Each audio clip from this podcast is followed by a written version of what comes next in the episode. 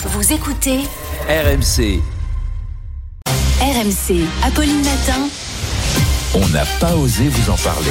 Oui, mais voilà, Charles le fait quand même avec un sujet très sensible, l'amitié entre collègues. Oui, les amis. Sondage IFOP pour Vous le allez devoir site choisir entre nous comptepro.com. Pas tout de suite. Premier renseignement, l'amitié entre collègues, c'est important. Pour 82% des Français, ça permet d'adoucir la pénibilité au travail, à tel point que les trois quarts des sondés ont ce que l'IFOP appelle un work bestie, autrement dit un collègue préféré, un meilleur ami au travail.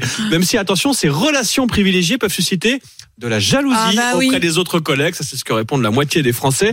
Et puis d'ailleurs, de quoi parle-t-on entre collègues Mm. Eh bien, eh bien, on parle des autres, des autres collègues, les potins liés à la vie de l'entreprise arrivent en on bitch. Allez, on peut utiliser le verbe ce matin. C'est ce qui arrive en tête des sujets de discussion. 63% avouent qu'ils apprécient particulièrement les discussions qui consistent à critiquer le comportement Ah bah des oui, ça autres va collègues. Un vrai plaisir. En revanche, il y a des sujets tabous à la machine à café. Ah. L'argent, la rémunération, le salaire, la Mm. hiérarchie de l'entreprise, tout ça, on évite. Mieux vaut miser sur, bah, en fait, les derniers potins entre collègues.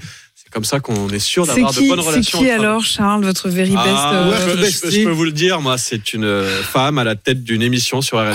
C'est Estelle, Estelle Ça peut susciter des jalousies.